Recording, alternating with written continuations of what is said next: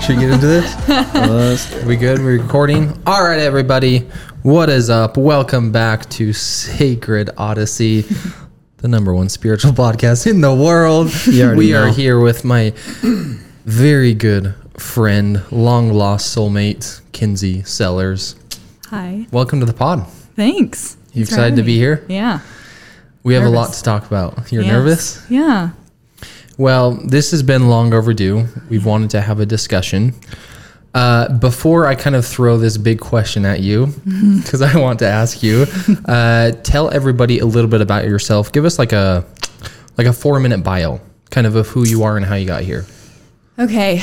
Um, I am a hairstylist. That is my job. But I actually got uh, certified as a Dream Method coach last year. So I am stepping into personal coaching. It's kind of business coaching, but life coaching, all the things kind of put together. Um, been doing hair for 13 years now. It's kind of the only job I've ever had. So stepping into the coaching space has been really fun. But I felt called to it for a long time. So um, that's really exciting to kind of add more things to my repertoire. Um, I'm from Arizona. I moved to Utah about 10 years ago, which has been crazy um, to be part of this like spiritual community. Um, yeah, I'm a dancer. I love music. I love all the spiritual things. I read a lot. Um, yeah, that's kind of enough about You me. should. You said you got uh, Dream Method. That's what you said, right? Yeah. Explain Dream Method coaching. So basically, it's just a specific type of coaching. It helps kind of get clear on what it is you want, like what is your dream in your life. And that can be in business, it can be in like personal relationships, it can be in any capacity. Um, and it's just, it helps people get clear on what they want so that we can help get them there. And how do you do that? We we start by identifying what's holding them back. Like what is your distraction? What is what is you feel like the story that you're holding on to? Um, the story that people I think really identify with tends to um, keep them small, and they obviously mm-hmm. step into wanting a coach for a reason, and they. They, they think they know what they want. I think what I found in my experience is they come to you with a specific problem, and the coach's job has been to identify actually this is what's going on. Here's the root of the issue. Mm-hmm. And so dream just kind of goes through this whole method of of how we can identify that issue and really help people get clear on what they want and what their dream is. Mm. So I'm guessing that first started with you as your own client. yeah yeah Dude, that's a process. Yeah. It really is. I resonate with that because I think we do initially think we know what we want. And then a lot of times you get it and you're like, Mm-hmm. Yeah. oh, that's that's not exactly what I wanted. yeah And yeah then we kind of recalibrate.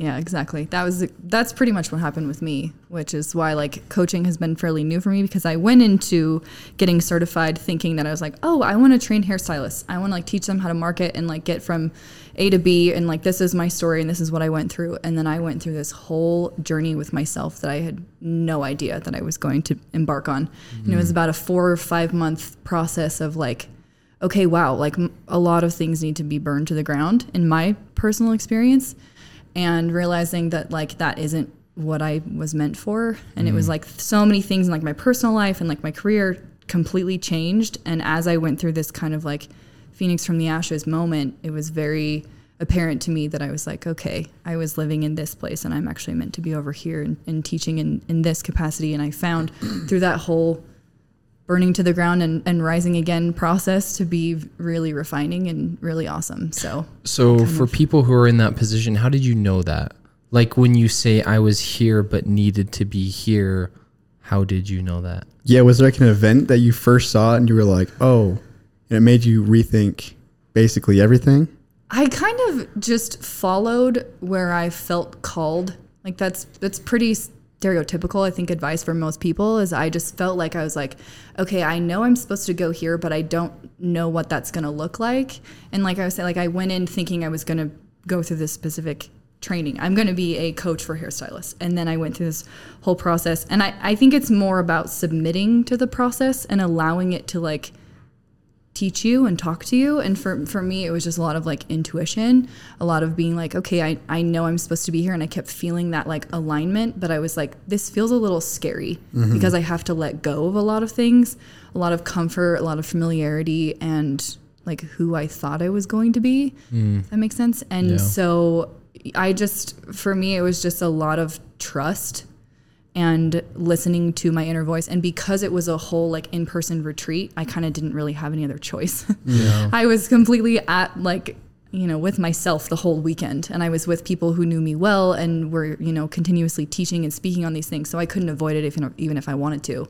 Mm-hmm. And so in that process, I was like, well, I don't really have a choice here. So I was like, I might as well just go full send. And then I allowed it to kind of unfold as as the pings would come. I allowed my life to unfold like the next months. And obviously, it was like I couldn't just like completely come back and like burn Rome to the ground. It was kind of like okay, one step at a time. Yeah. But I had to keep going back to that feeling that I was feeling when I was there. So mm-hmm. that was hard. But Did huge. you resist that at all in the beginning? Like that Yeah. process of surrender? So what was the thing that finally allowed you to be like, all right, I can't, I have to just let go. I can't resist anymore.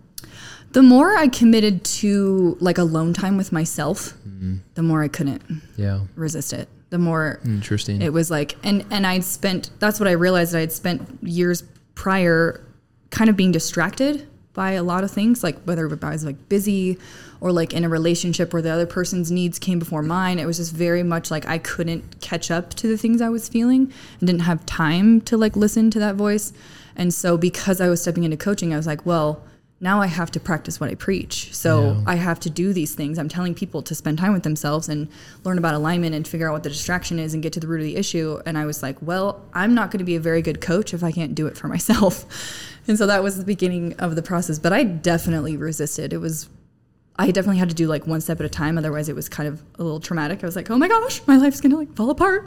yeah. I have a I have a question on intuition because you're saying you you know at the beginning when you were first trying to understand all this you would listen to your intuition a lot. What is that? What does that look like for you? What does that feel like for you? Um, for me, it's a lot of quiet time. Um, now that I, I know what my intuition sounds like, it it's easy for me to distinguish. But when I was really distracted and, and disconnected from myself, it often came to me sometimes as like anxiety. Like it felt like it was like you need to reconnect, like you're feeling disconnected. And so I I started to listen to that. I'm like, okay, anxiety is telling me that I'm out of alignment right now. Um, but now that I'm in a, like a much better place mentally, I feel like for me it it's quiet, it's calm, it's very um, soothing. It's like in the morning when I'm like you know doing my morning walk, or I'm like journaling, or I'm meditating, or you know all the spiritual practices that a lot of people do. Um, I will just feel and just know, and I feel mm. like it's like that that feeling where you're just like, yep, and it just clicks, and you just have this like feeling of knowing. For me, that's what it feels like. That's awesome. Yeah. When I look back on my, it's funny because when I look back on my journey, the thing that was the biggest catalyst was solitude. But as you become more busy and, and step more into alignment of who you are, you then, at least for me, it becomes harder to prioritize that. And it, mm-hmm. I've noticed that lately of stepping more and more away from the quietness and the solitude that I actually really need. And I think that's huge right now for people. Like it's so noisy Yeah. it's so noisy in the world and i love that we're talking about coaching because you have both the light and the shadow side of coaching right there's so mm-hmm. many coaches out there that like i can't critique or judge but like i feel like they shouldn't maybe be coaches mm-hmm. you know? Yeah. so it's Wild West. it's really difficult because it's not a regulated industry. And so there's a lot of noise and you'll hear one good piece of advice but then you'll hear a completely contradictory piece of advice but it's still good advice. Mm-hmm. And so it's like which one is which? And i feel mm-hmm. like we're in this time where if we're not prioritizing that quietness that stillness that solitude it becomes so much harder to identify that intuition and then get in alignment Yeah. it's a process Yeah, it is. And that's like the thing with advice is I, I don't want to be the person that's an expert over someone else's life. I want to teach them to be the expert over their own life. I want to help like teach practices of how you can come back to yourself. I don't want to be the one that's like, here's what you do, here's how you do it. It's like, okay, how do you feel the most aligned? What what lights you up? Follow your curiosity, things like that. Um, Yeah. What what makes you feel peace and calm? Like, but based off of like feelings, and then also identifying what their spiritual gifts are. I think that's super huge because not everyone has like a super strong and intuitive voice. I think that is more work for some people. So their um, intuitive practice might look different.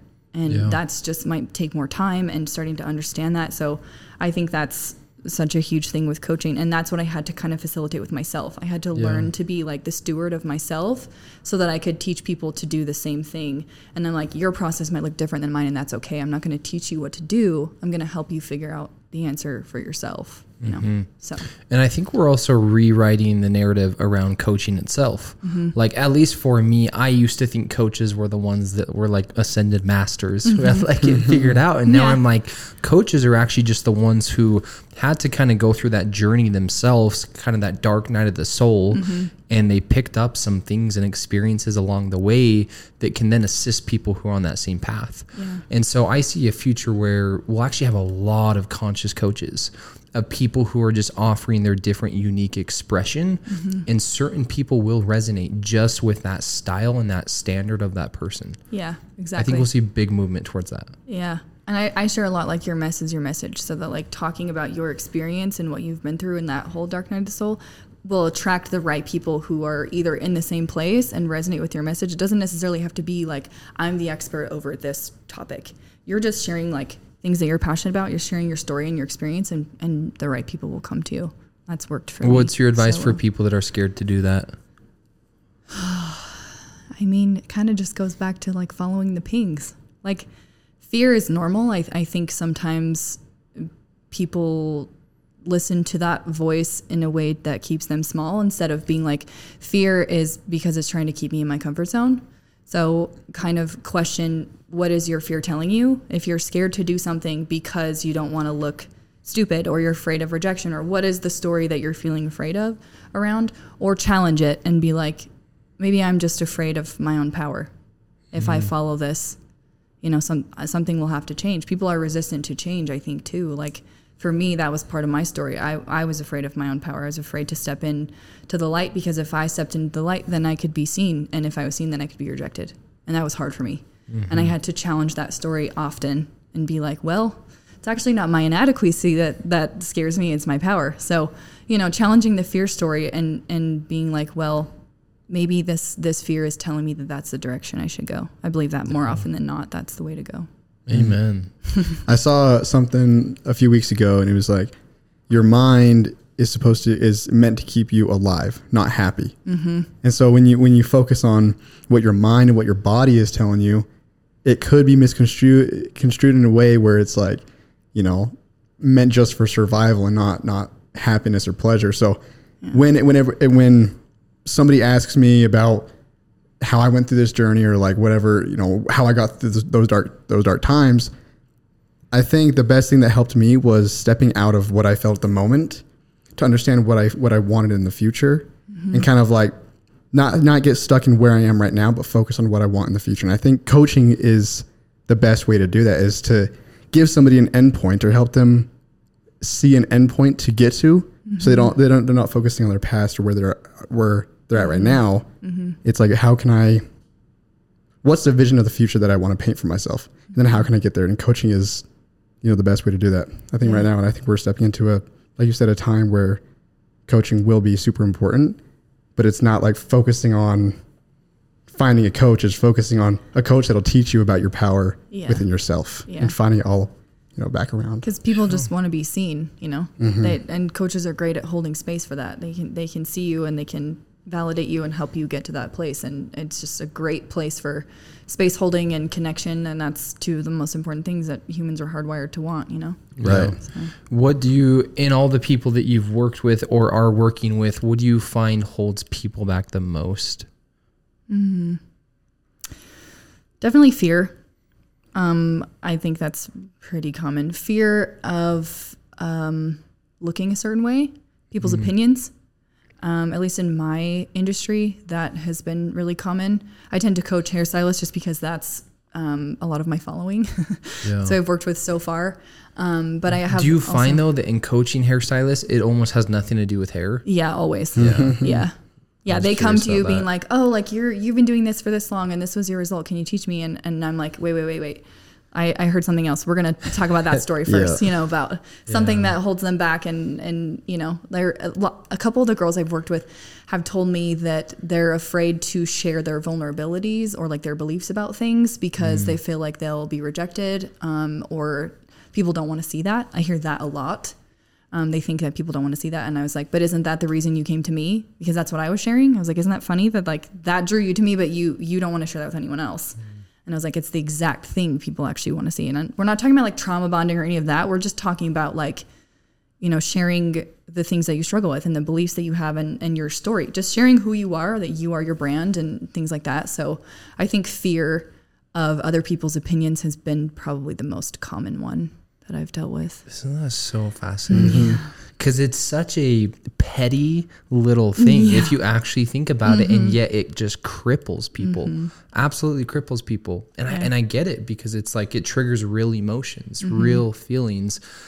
But it's such a small obstacle in the face of humanity that if we could get over, we would transcend so many limiting beliefs. So many things. We'd Yeah. create such deeper connection. Yeah. And that's what people are ultimately searching for. And then they don't let themselves get there because they're afraid of other people's opinions. So they become this like performative version of themselves to where they think they're getting what they need. And I'm like, you're actually losing by doing that because you're not getting authentic connection and you're performing in yourself and you're mm. getting people to like you for who you want, who like you think that or who they think you should be. And it's like, it's not, it's not even authentic. So you're not getting the mm-hmm. authentic connection or, or validation that you want anyways. So you're shooting yourself in the foot doing it that way. So it's far less scary to be real and put yourself out there and share your message than it is to Yeah. Well, and that's what people connect to most is like when you mm-hmm. share your your bad days and your ugly moments. Mm-hmm. People don't want to see like the perfect version of you. They want to see you yeah. exactly how you show up day to day. And so when you share those vulnerable moments, that's when people are like, okay, I can actually connect to her more. I Yeah. actually, I can actually connect to him more. And that's Yeah. like, that's what the authenticity means. It's not, hey, let, let's share our best moments and like connect over all the good stuff. But when you're like in a conversation crying together and talking about, you know, I'm really lost right now. I have no idea what I'm doing. And then you're, you're like, oh, I'm feeling the same way. And then you try to figure out the step to take next together. Mm-hmm. That's like the connection that people are craving. And that's the connection that is built when you are powerful enough and courageous enough to step into the vulnerability side and express that side of you.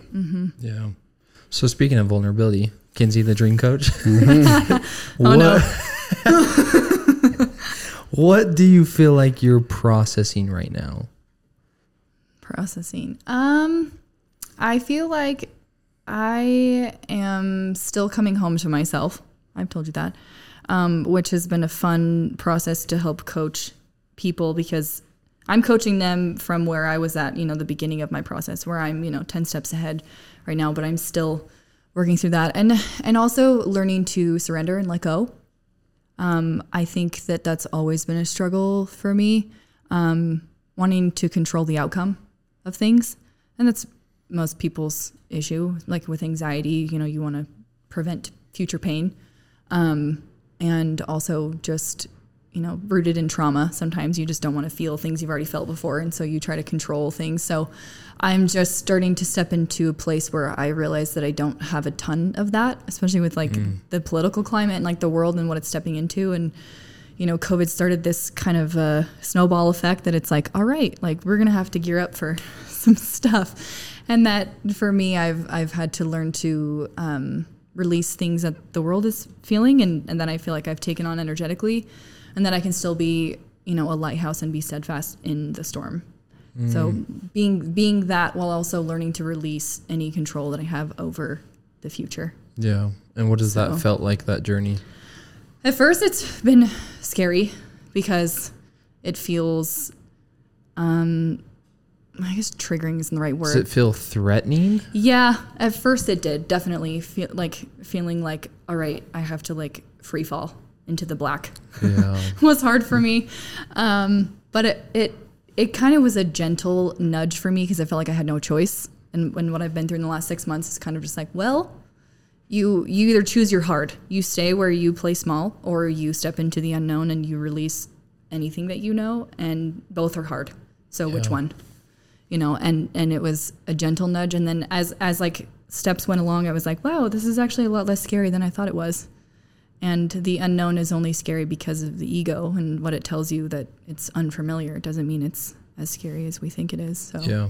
I think with that process, the thing that comes to my mind with that whole process that we all go through is that there's this, I feel like this underlying concept of grief in that we don't know how to grieve very well as mm-hmm. humans. And I don't Yeah. think we've been taught how to grieve. And I think it's actually a mm-hmm. skill, if not a gift. And Truly. there is in that process of surrender, I think part of what makes it difficult is that you're grieving the loss of your old self mm-hmm. right? So it's mm-hmm. not just like this letting go of like, oh, I trust that I'll fall into this feather bed of joy. It's like, but I worked so hard to become that person, mm-hmm. even though I know that's no longer serving me, I have to let that go and step into this unknown of this person I've never been before.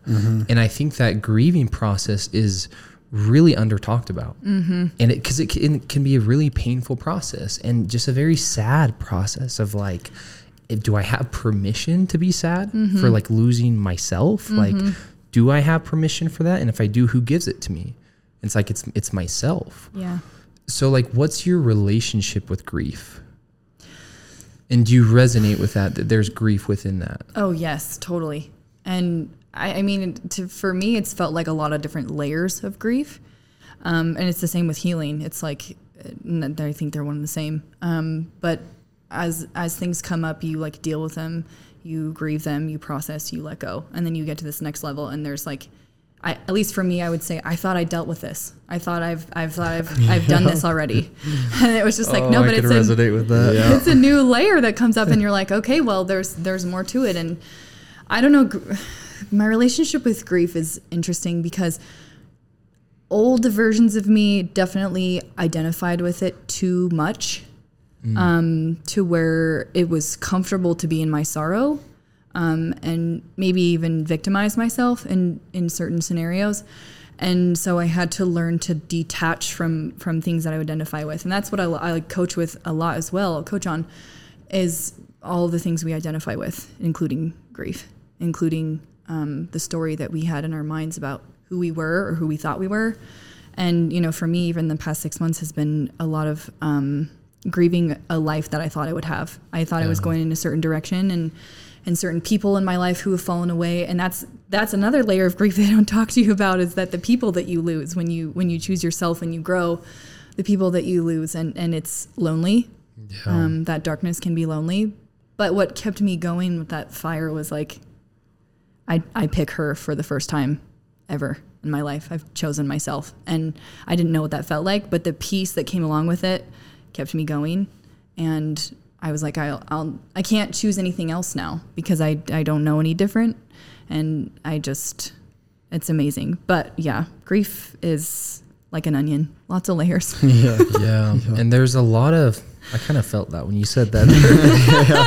Because I think everybody did. Everybody else. Yeah. Yeah. that one hit because me. there's such a there's like a little dose of loneliness that that comes with grieving mm-hmm. and i think that sometimes when i lived at the monastery with the monks one of the mantras that they would always repeat every morning was everything is impermanent mm. and they would really teach you that like remember everything is impermanent nothing lasts this too shall pass and that's both the highs and the lows and i think sometimes in that grieving process that can be difficult mm-hmm. especially when you meet people who I'm thinking of a very specific circumstance right now, but you meet people who are just so great and they're like in your life and they add to it.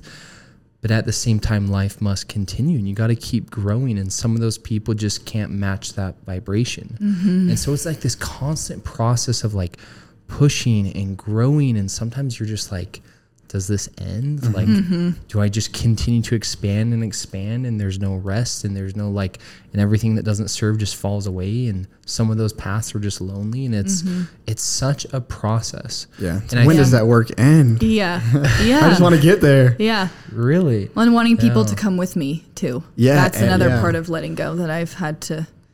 Really, really work on because I, in, in my mind, it was like, well, I love you enough. I want to challenge you and push you, and I like we're we're going places. Just like come, like come on, like we're mm-hmm. we're doing things. Come on, you know. But you can't make people grow. You can't make them change. You can't make them come with you, even even if you want them to. And that's hard for me to let go of too, because I want everyone to just like be their best and be like, all right, I'll mm-hmm. pack you on my back and just like bring you with me. But it's like that only weighed me down Yeah. for most of my life. So that was hard Yeah. for me.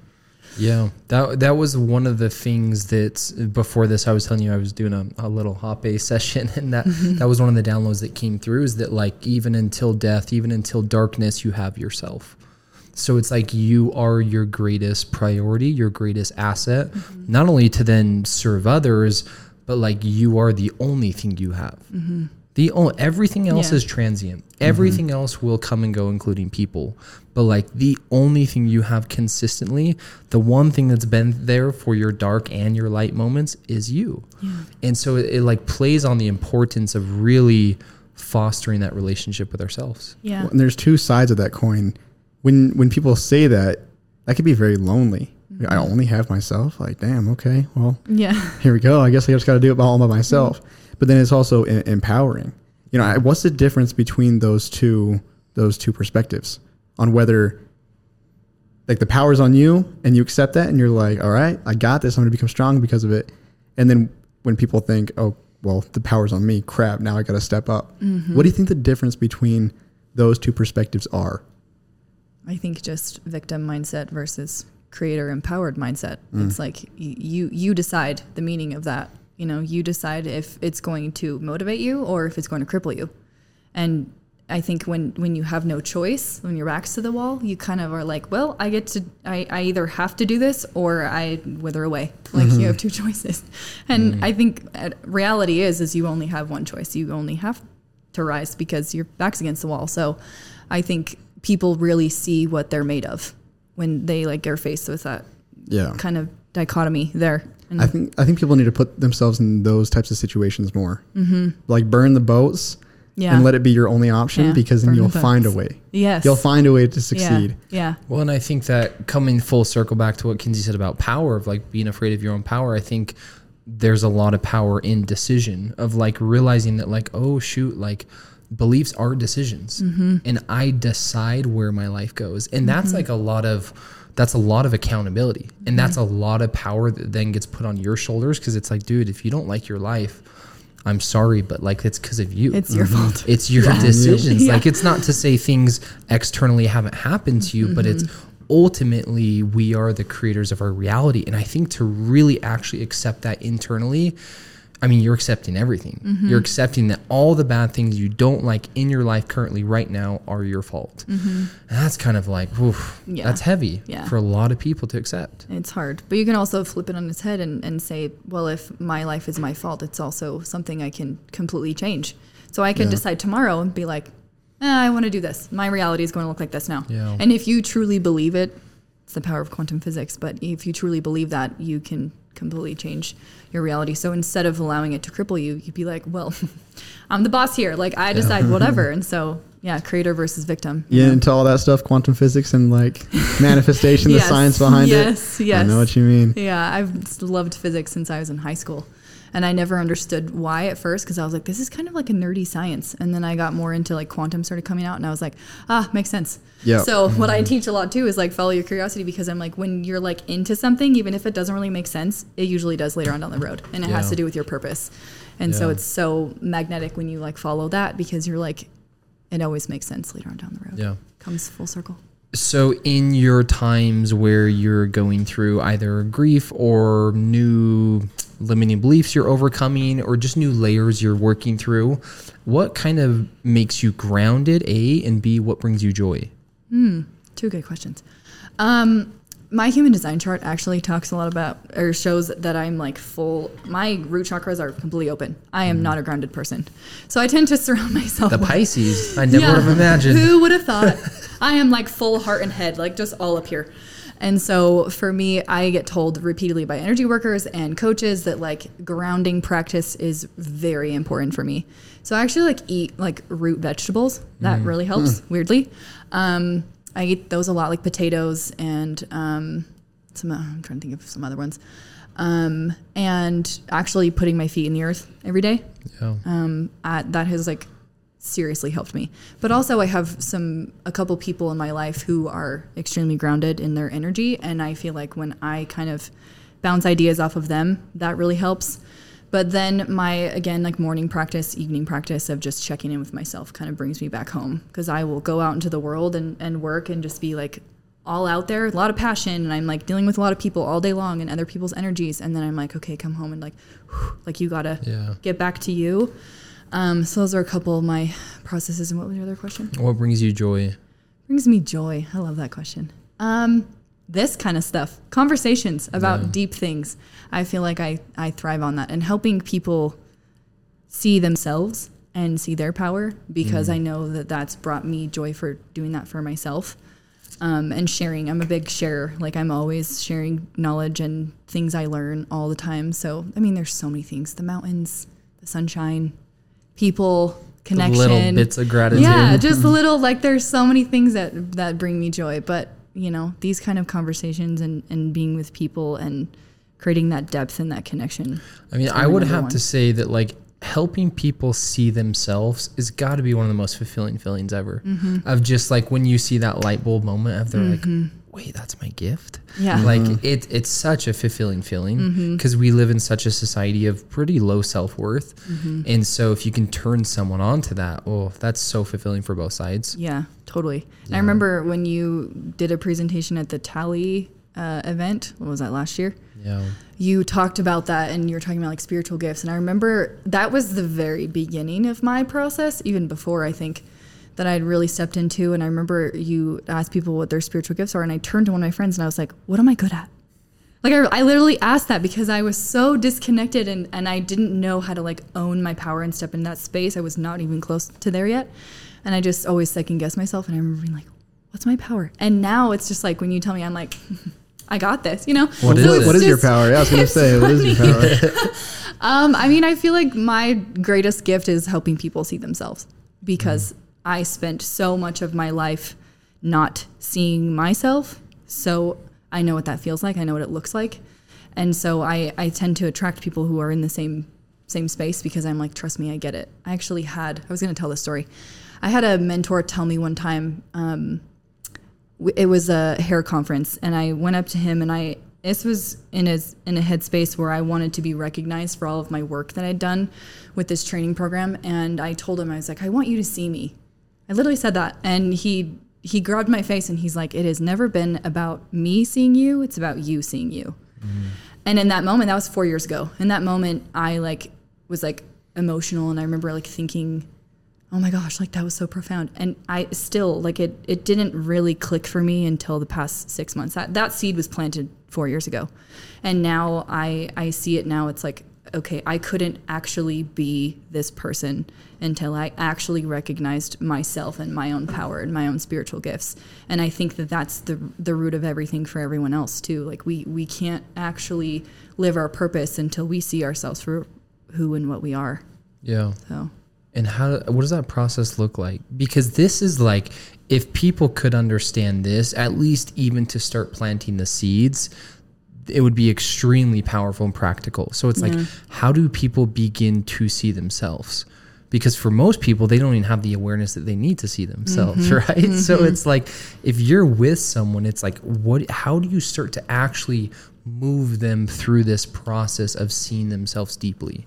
Practically, I start with telling clients I, I say, go to all of your trusted family and friends and ask them, what are your spiritual gifts? Ask them what, what they think comes naturally to you and start there. Because if you can't if you can't see what your gifts are, then ask people that you trust and to see and start noticing like common themes and then spending time with yourself to be like, okay, what is my easy breezy genius? What comes to me easily? What do I enjoy doing that like actually brings this feeling of like lighting myself up? Again, following curiosity. Where are you curious? What are you drawn to in life? Um, and kind of bring all of that together in a a list and start to be like, okay, this this is what I think my essence is, and then practically go into a routine daily of like checking in with yourself, learning Yeah. to hear your own voice, learning to recognize the voice of fear and the and the voice of intuition. Um, that was my process for a very long time. I confused the two. very, very, very long time, and that Yeah. rooted in trauma. And you know, you got to process those things and, and understand what that voice is telling you as well. Um, but that's kind of where I would start. Yeah. Um, but I think I don't think anyone can can know themselves without like mindfulness and without quality alone time. Like at least thirty minutes a day, probably an hour. More people who are super distracted and disconnected and feel like that's like the people who are reacting to me saying an hour a day are the ones that need to do that the Yeah. most. You know? well, and, and it only makes sense because if you think about it, it's like, how do you get to know someone else? It's like you spend time with them. When you Mm-hmm. Yeah. date someone, you really spend time with them. Mm-hmm. And over time, you're getting to know them. So it's like, why would it be any different for ourselves? yeah. It's like, how often do we actually date ourselves and spend time with ourselves? Mm-hmm. And that's where the real gold is of, yes, you're going to see some skeletons that come up and some demons that start to come to the surface, but that's the whole process Mm-hmm. is sitting with those, being able to see those and love those, understanding they're a part of you and they just need to be seen. Mm-hmm. And if we can see those darker parts, then it's much easier to see the lighter parts of ourselves as well. Yeah, exactly. And if we don't recognize the shadow, it just comes out sideways, anyways. So it only hurts Mm-hmm. you in the long run. It's like you avoiding it doesn't change that it's there. It will still come out. So if we just accept that, you know, parts of our shadow will be there and and not put a story around it, we just Yeah. know that it's there, and that's just part of being human. That we will always have shadow in one form or another, and and just recognizing that it it still makes us who we are, and we're still worthy and lovable and all the things.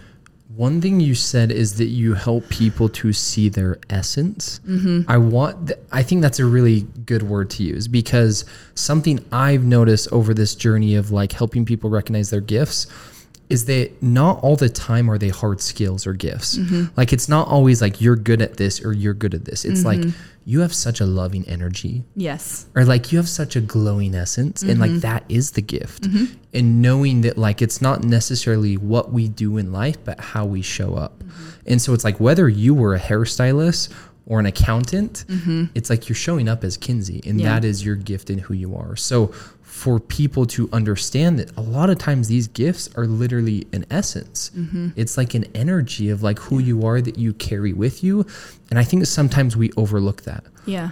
like Totally. we overlook how powerful and potent just pure energy, Energy is. is. Yeah. And I think that's a brilliant practice that you do because when people feel that essence, it's just normal to them. Mm-hmm. Like they don't know that it's anything different or special. And so having eh, like family point that out, Yeah. like no, like this, and Yeah. I don't notice, I don't, I don't notice this from anybody else. Like you're special in this way, Yes. and then people start to recognize like that. Like, oh, it is a gift. And We've talked about this multiple times, and I think that's like lot. yeah, a great starting point for Yeah. for coaching. Yeah. Because I think it goes back to what I was saying earlier about when when someone asks you, "Who are you?" We, mm-hmm. we tend to. I even did this in the beginning of this podcast. I talked about what I do for a living. That's not who I am. Mm. We identify with the things that are external from us, not like our our actual essence. And that's I mm. actually call myself an essence coach because I I mm. think that I like that is like the root of everything. Because I'm like, if people actually lived from a place of their essence and not their career or their family, like I did an exercise with. Um, a coaching group where I was like, I did this. I was like, "Who are you? Tell me who you are." And they would like write out these these lists of like, "I'm a mom, I'm an accountant, I'm this," and it was all of relationships, roles, and businesses, you know, things like that. And it's like even people identify with the relationships we have. I'm a wife, I'm a mom, I'm a, you know, XYZ. And so if people actually lived from a place of their essence, I think it would bleed out into success in marriage, success in mm-hmm. being a mother or a father and, and in business. I think that that for me has I've seen amazing results in living from that place and understanding spiritual gifts. I talk about like raw energy. Like what did you come with, to this earth with? Like some people are really great listeners. Some people are really, really great space holders. Some people are, you know, great at, they have a loving energy. And I'm like, that is 100% linked to your purpose. And so if you live from that energy, constantly connecting to it every day, it will bleed out into all areas. And it's like, it, it affects your success in business. Like you, you think that you want a marketing strategy. No, you need help with being who you are and owning that space. And then you're, then that will take care of itself mm-hmm. later on. You know how beautiful that would be in a world where everyone sits down and when asked, Who are you? They're like, Oh, well, my name is Peyton, Yeah. but I'm actually going through this or I'm working through this instead of saying, oh, I'm Peyton and this is my job. Yeah. Like, oh, I'm, you know, I'm, I'm working through this. This mm-hmm. is, that, would- that would just be so much more, more potent Yeah. and so much more important, you know, than listing just kind of like the, the surface, surface level things. Yes. Like really getting deep. And like listing the characteristics that we have. Like I am a strong, compassionate, loving energy. Like Right, saying yeah. that instead of I'm a hairstylist and I have done it for 13 years, you know? Uh-huh. Like Yeah. but it's not socially normal. So I think people feel like they can't own their gifts. They they say things like, "Oh, I'm I'm going to list off my credentials that Mm-hmm. show that make me Yeah. look like I'm worthy," you know? I, th- I think part of it is because that's what society rewards, Mm-hmm. right? It rewards those external skills that can you can monetize or that you can like expand, which is all great. But I think we are quickly shifting towards a society that's actually going to reward emotional output. Mm-hmm. It's going to reward connection in depth and vulnerability. And I think we'll start to see that that paradigm shift quite a bit through practices like what you're doing, Mm-hmm. which makes me wonder like what what are your ultimate dreams and aspirations because for you for sure you're just beginning Mm-hmm. you're just getting started so what does the future look like for you like in, intuitively what are you really building and moving towards It's a great question. I don't even know if I really like let myself dream big in that capacity. Um, I feel called to right now, just like one to one. I, I really, I'm kind of always been that kind of person. Like I care about the one, and I, I, I don't necessarily need like a big stadium or any sort of like well-known impact. I just want to help the people that feel like they're drawn to me. Um, but I, I don't know. I maybe like some courses, some you know, foundational content that can reach a broader capacity, but that's in an intimate way, so that people can feel safe to like unpack themselves. And like I actually talk about this on my Instagram. I'm like the two reasons why people don't embody their essence is one they are disconnected from themselves. They don't know. That's the first issue we- we've been talking about. And two is they haven't felt safe to. They've been taught that uh, who they are is, is not safe or lovable or worthy or you know some experience some form of trauma or rejection. And so i think when when we can introduce this type of criteria in a safe way that people can feel like they can get to know themselves and slow down really really allow themselves to slow down and unpack things then i think that's where there can be some great impact. And i'm okay with that. Like i'm okay with it being an impact that i don't necessarily get recognition for. It's more just like if you feel safe you feel comfortable mm-hmm. and you come back to yourself that's all i need. But i mean who knows? There could be something huge. But i don't know. but i think that's so powerful. Yeah. Right? Because i think if you ask me in hearing that i think what it does it's very smart because in the way you're doing it it keeps your intentions pure. Mm-hmm. A lot of times when you expand the vessel very quickly to reach a lot of people it can get shaky in, in, mm-hmm. in working with that much energy. Mm-hmm. And i think when you're one-on-one in that container a it's way easier to create that safety but b you stay so true to yourself because you're mm-hmm. dialed in you're pure and i think it can create a more potent impact one-on-one with people. Yeah, because that's that's how it. I've operated always. Is I, I I need that safety component in order to feel like I can really truly shine and un- unpack some things from my past too. And so I I get that. I know what that feels like, and so I think that's why for me I'm always drawn to that because I'm like I am you. I get it. I know, and I don't I don't want to lose any sort of integrity in in that mission, and I don't want to do. I think there's like a, a fine line between like coaching and like trauma bonding sometimes. Like they really like they're not trauma informed and they're like unpacking all these things that like people are not ready for. And so I really try to keep that um, in the container too because I'm like, you know, there are some things that need to be in therapy and, and certain situations that I'm not built for that, but I definitely want to hold space for people and and make sure the integrity stays there. So so here's a question is safety a decision yeah. Now that you ask, yeah, it really is. Yeah, that's amazing. I think it's it's something I've really been thinking on of like the external and the container is so important. It amplifies everything. It's much easier to get into that space of safety, but ultimately it's actually a personal decision. Yeah. You decide in your heart no matter what that like I am safe. Mm-hmm. Yeah. No matter what. Yeah. No matter what happens, I Yeah. am safe. Yeah. And I think if we can start to actually kind of change that narrative a little bit and help people to recognize again, your ability to be safe is not dependent upon the container. Yeah. It will aid it, it will amplify it, but you being safe is solely on you. Yes. And I think that's like a powerful huge. narrative we can start to shift. Yeah, I love that. Yeah, because you're still safe regardless of how anyone reacts to you and any external circumstance. And when you teach yourself that that truth, Yeah. It's And, it, and if and if you know if we don't feel safe within that or if that's triggering for somebody, it's a call to then go deeper. Mm-hmm. It's like, well then why don't you feel safe? Mhm. what's the story there? What's Yeah. the always story? a story. If you don't believe that being safe isn't a decision, it's not on you, then what's the story there? Now let's go a little bit deeper, Yeah. like to the points where you you don't feel safe, Yeah. and let's look at those. I think I think one big thing for me um, was when I when I recognized that I wasn't I didn't feel safe. I felt like I was being judged, and a good reminder that that I love like keeping in the back of my mind is any any judgment or perception or anything is just a reflection of the other person. So if I was doing something just because it made me happy and somebody else thought it was weird, that's a projection and a mirror of them. It's not me. So everything is like we're in our own little bubble. And if you can choose to to realize that those attacks or judgments, maybe some people aren't even judging you and you're putting that on you. Like when you're about to walk into a room and you're like, oh, everyone's gonna judge me.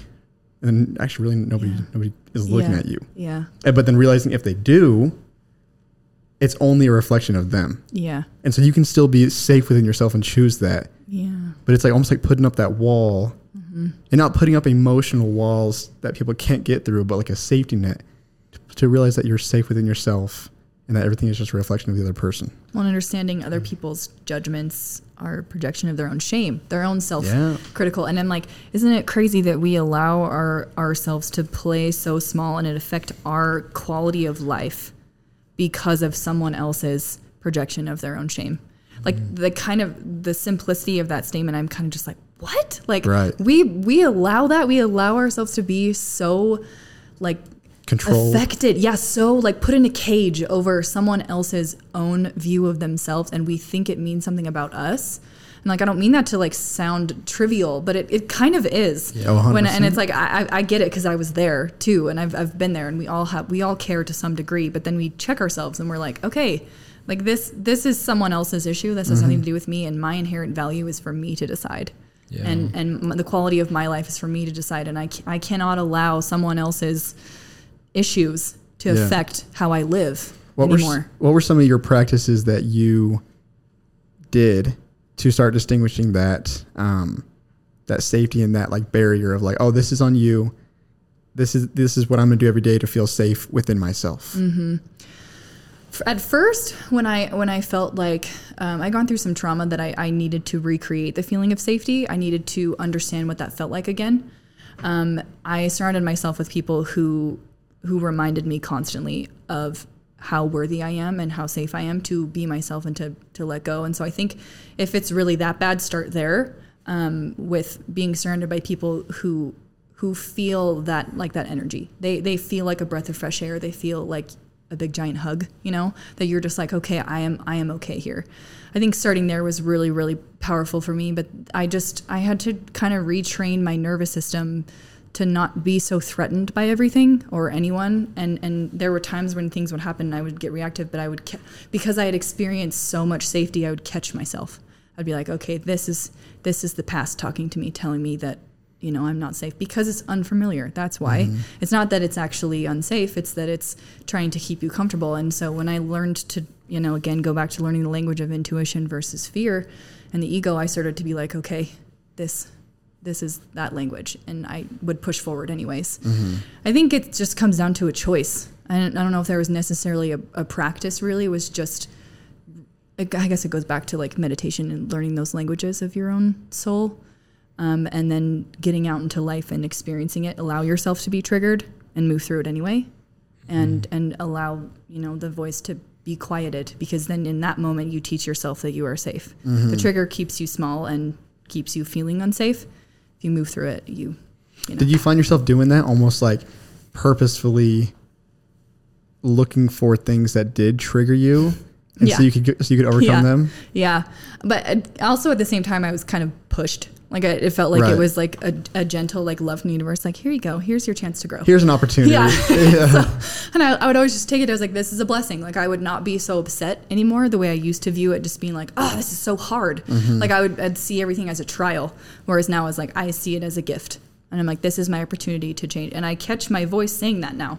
I say that to myself anytime something is hard or I have a bad day or you know whatever. I'm like, this is an opportunity. Mm. This is a gift. Yeah. And so recognizing. Did you? is- I'm curious. In this process, did you resonate a lot with the archetype of like a warrior? I don't know if I ever really like. Because you know what's so crazy is that totally comes across when you're talking. It's Really? like it's very much this warrior energy, this mentality Oh, of like I am training to become literally fit for service, to become Mm-hmm. Yeah. this warrior who can stand up against darkness. Cuz you talk a lot about like I think sometimes on the spiritual journey it's easy to get confused that it's like this loving, effortless flow and like fairy hippy dippy and Mm-hmm. Yeah. a lot of the times it's just like you get punched in the face and it's like a training Mm-hmm. Yeah. and you're actively constantly looking at these programs and triggers but then overriding them and doing Mm-hmm. training to regulate your nervous system and i think it's very much like that's the path of a warrior Yeah. so i don't know if you've ever resonated with that but that definitely comes through when you're talking Oh, I love is that. this like warrioress this this this woman who's just so confident in her power that she's built Yeah. in her power that she's crafted, in her you. power that she had to fight for. Like, I think that's one of your gifts for sure to see people, but your power was something you intentionally actually had to craft and mold and work for. Mm-hmm. And because of that, it's that much more precious to you. Oh, thank you. Well, my zodiac chart actually has, as you were talking, I was thinking about this, um, Chiron in eighth house, which is wounded warrior. That was definitely, and it's something that my uh, person who read my chart to me was like, actually, I wasn't going to talk about this, but it's really, really interesting that that the purpose of my life is to to experience wound and then heal and wound and heal and transform that process and get better at it and faster at it. Yeah. And at first, when I first heard that, I was like, "Are you freaking kidding me?" Like that's the purpose of my life. But I've like as I've seen it now and kind of experienced certain things, I was like, "No, like th- this is a blessing and a gift, and it's something that I've learned to transcend." And I see the shadow as just unresolved light. You know, you just need to shine light on it and bring Yeah. it to transmuted Yeah. light. So, yeah, it is in my chart. So Yeah. it's my purpose. I think that's part of your future too. I wouldn't be surprised if you launch it like a warrior program with the Oh. women you work with. You're so nice. Thank Um, you. Are there any what's the word I want to use? Are there any like demons or darkness that you're avoiding in your life that you feel like you're needing to face and resolve? That's a great question. I hmm, probably should journal on that more. Um, I think my biggest one was uh, fear of being alone, and that has been my process lately. Um, I went through a personal uh, improvement program like four years ago, and I remember talking about my fear of being alone. I don't really know where it came from, but I remember asking that, and he looked at me and he's like, "What's so bad about being alone?" And I could never answer the question. I was like, "I have no, I have no answer for you. Like, I don't. What do I say? so, like, what am I scared of?" So that was actually kind of funny because I remember being like, "I'm scared of this thing, but I don't know why." You know. And I think maybe it had to do with, you know, feeling unworthy or unlovable or, um, you know, fear of my own power, so many things. And so what's been beautiful about this whole process is like I chose it. I chose to be alone. I like stepped in and I was like, and I would say to myself over and over again, it's just you now. It's just you now. And, and I stopped being triggered by that phrase and being like, I'm stoked. Like it's just me and like I got me. And so I think that has been probably my That's a powerful shift. biggest demon. Yeah. Yeah. Is it, isn't that wild though that that shift is you could really simplify it and say that's just a mental program. Mm-hmm. It's literally just a mental shift. Yeah. It's not any crazy practice you have to implement into your life or some massive spiritual. Ch- it's like it's a mental program that Mm-hmm. you're just rewriting and shifting. because it was just a story. I, Just a I, I story. attached some story, some meaning to something that was happening, and I, I kind of see trauma that way. I'm like, it isn't necessarily always what happens to us; it's with the meaning we assign Mm-hmm. to it. That happened to us that makes it so big and dark and scary. And then when you kind of unpack the story and you're like you like look at the sentence out like i'm so scared of being alone or i'm scared of like, being alone makes me feel unworthy you're just like well why? And then you just like flip it and if you change the belief all of a sudden you're like you flip from victim to creator and you're like i now have the power. And so i've, I've started to get comfortable with flipping stories often and actually like literally writing the story in opposite form i would just that's that easy Yeah. just the program just changing the story in opposite form to be true Yeah, and And and, I think that's a power. I used to do that with people, like a take a piece of paper and divide it in half, right? Two columns, Mm-hmm. and the left side write down all of your limiting beliefs, all of your doubts, your weaknesses, whatever is really just eating at you. Now on the right, write the opposite of that belief, Mm-hmm. right? And then take those beliefs as affirmations every day. And really start to work on recreating and rewriting that story. Mm-hmm. And it's almost too simple to believe that it works Yeah. but it really is just mental programs that Mm-hmm. we're, we're flipping and switching and transmuting and it's I, I think that's part of the spiritual battle we're in right now Mm-hmm. it's a battle of media it's a battle of mental programs it's a battle of programming and it's like whoever is the loudest at the end of the day which i think right now negativity is loudest Mm-hmm. even though it's like 2% of the population like i wildly believe in humanity I think we're so inherently good. Mm-hmm. I think people really want to be loving. I think people really want to just connect. I think people really just want to shine. But negativity is so much louder. Yeah. And so if we can start to crank up the volume on positivity and start to shout those stories even louder and those beliefs, I think that's where we can see a massive transformation. Oh yeah, totally. What was empowering for me was to understand that the brain is just a computer program. And it goes back to like all we were talking about. It just wants to keep us safe. And if we understand that it's just a computer program and you can download a new one, you're not chained to how you're living. You're not chained to how you think or feel. You have the ability to completely shift that. And it's like it just download a new program. You have a mm-hmm. you can have a virus right now. If it's not working for you, you want to see it in that negative light. Be like, this virus is keeping me small. And you download a new program, and it's like I'm upgraded. It's truly that simple. The brain is really malleable and easy to train. It is that simple. Yeah. Just saying, you know, I don't I don't like the way that I'm looking at the world right now. Okay, then Mm-hmm. change that. Mm-hmm. Wake up and, and reinvent yourself. Mm-hmm. Say, okay, well then I'll choose to look at it in a positive way. It's it's a habit that you have to work on, but it is super simple, and I think people over over over complicate it, Mm-hmm. and that's where you know we get into the the woods and, and the murky water of of trying to overcomplicate just the simple fact that it's all within you. Yeah.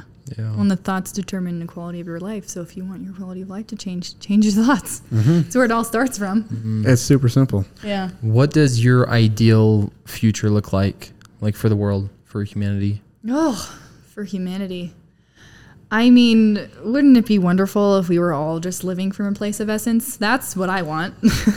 if we all recognize that we were all put here with different set of unique gifts and we don't have to do it like anyone else does it. And that, you know, there's so many colors of the rainbow, there's so many different colors of crayons. Like we all can be different and and take up space for a certain purpose and use that purpose to push humanity forward. And s mm. instead of feeling like we have to be performative or you know put on a mask to be accepted in a certain way and be the negativity and be the loudest because Yeah. i think that often can be rooted in in wanting purpose and value. They want to be the voice for change and they're just going about it in, in a different way. And i'm like if it isn't working why don't we try doing it in the positive way? Why don't we get you back to yourself and that you speak this language of love and peace and joy? And then that pushes humanity forward instead of everything that's wrong with the world that's my my dream, mm, my ideal love that. world. That's a good dream. That's a good That's idea. a Yeah. solid dream. yeah.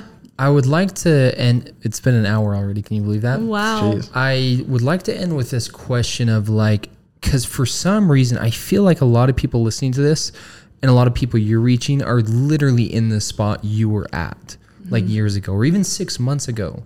So looking back at that and being where you are now, like speaking back to Kenzie, like what would you say to her? What would what would be the advice? What would be the message you would give? Well, oh, so many things. I don't. How do I choose one? Um, Say all of them. to to myself, I would say the thing that you want is on the other side of your fear, um, and be brave enough to step into the unknown because the cave holds the treasure you seek. Yeah. And I believe that so wholeheartedly. And um, just trusting that the direction that I was going and where I was at, where I was being pushed to, would lead me to exactly where I want to go. And that this feeling of confidence and peace and just, you know, self acceptance mm. is worth any pain or any fear or any uncertainty in the world. And I would do it 10 times over to experience this. So if you haven't experienced that, just trust that like going in the direction of the fear, the one thing that you're avoiding is probably the one thing that you need to deal with mm-hmm. and face. And I think people kick and scream and fight and, you know, punch against it. And if they would just allow, then the scarier thing, what feels scarier, isn't as scary as you think it is. Mm. And, you know, back to choose your heart. It's hard to mm-hmm. stay where you're at and it's hard to grow. But which one's harder? You know? Oof. Mic drop. Yeah. That was powerful. Choose your heart. I love Yeah. that.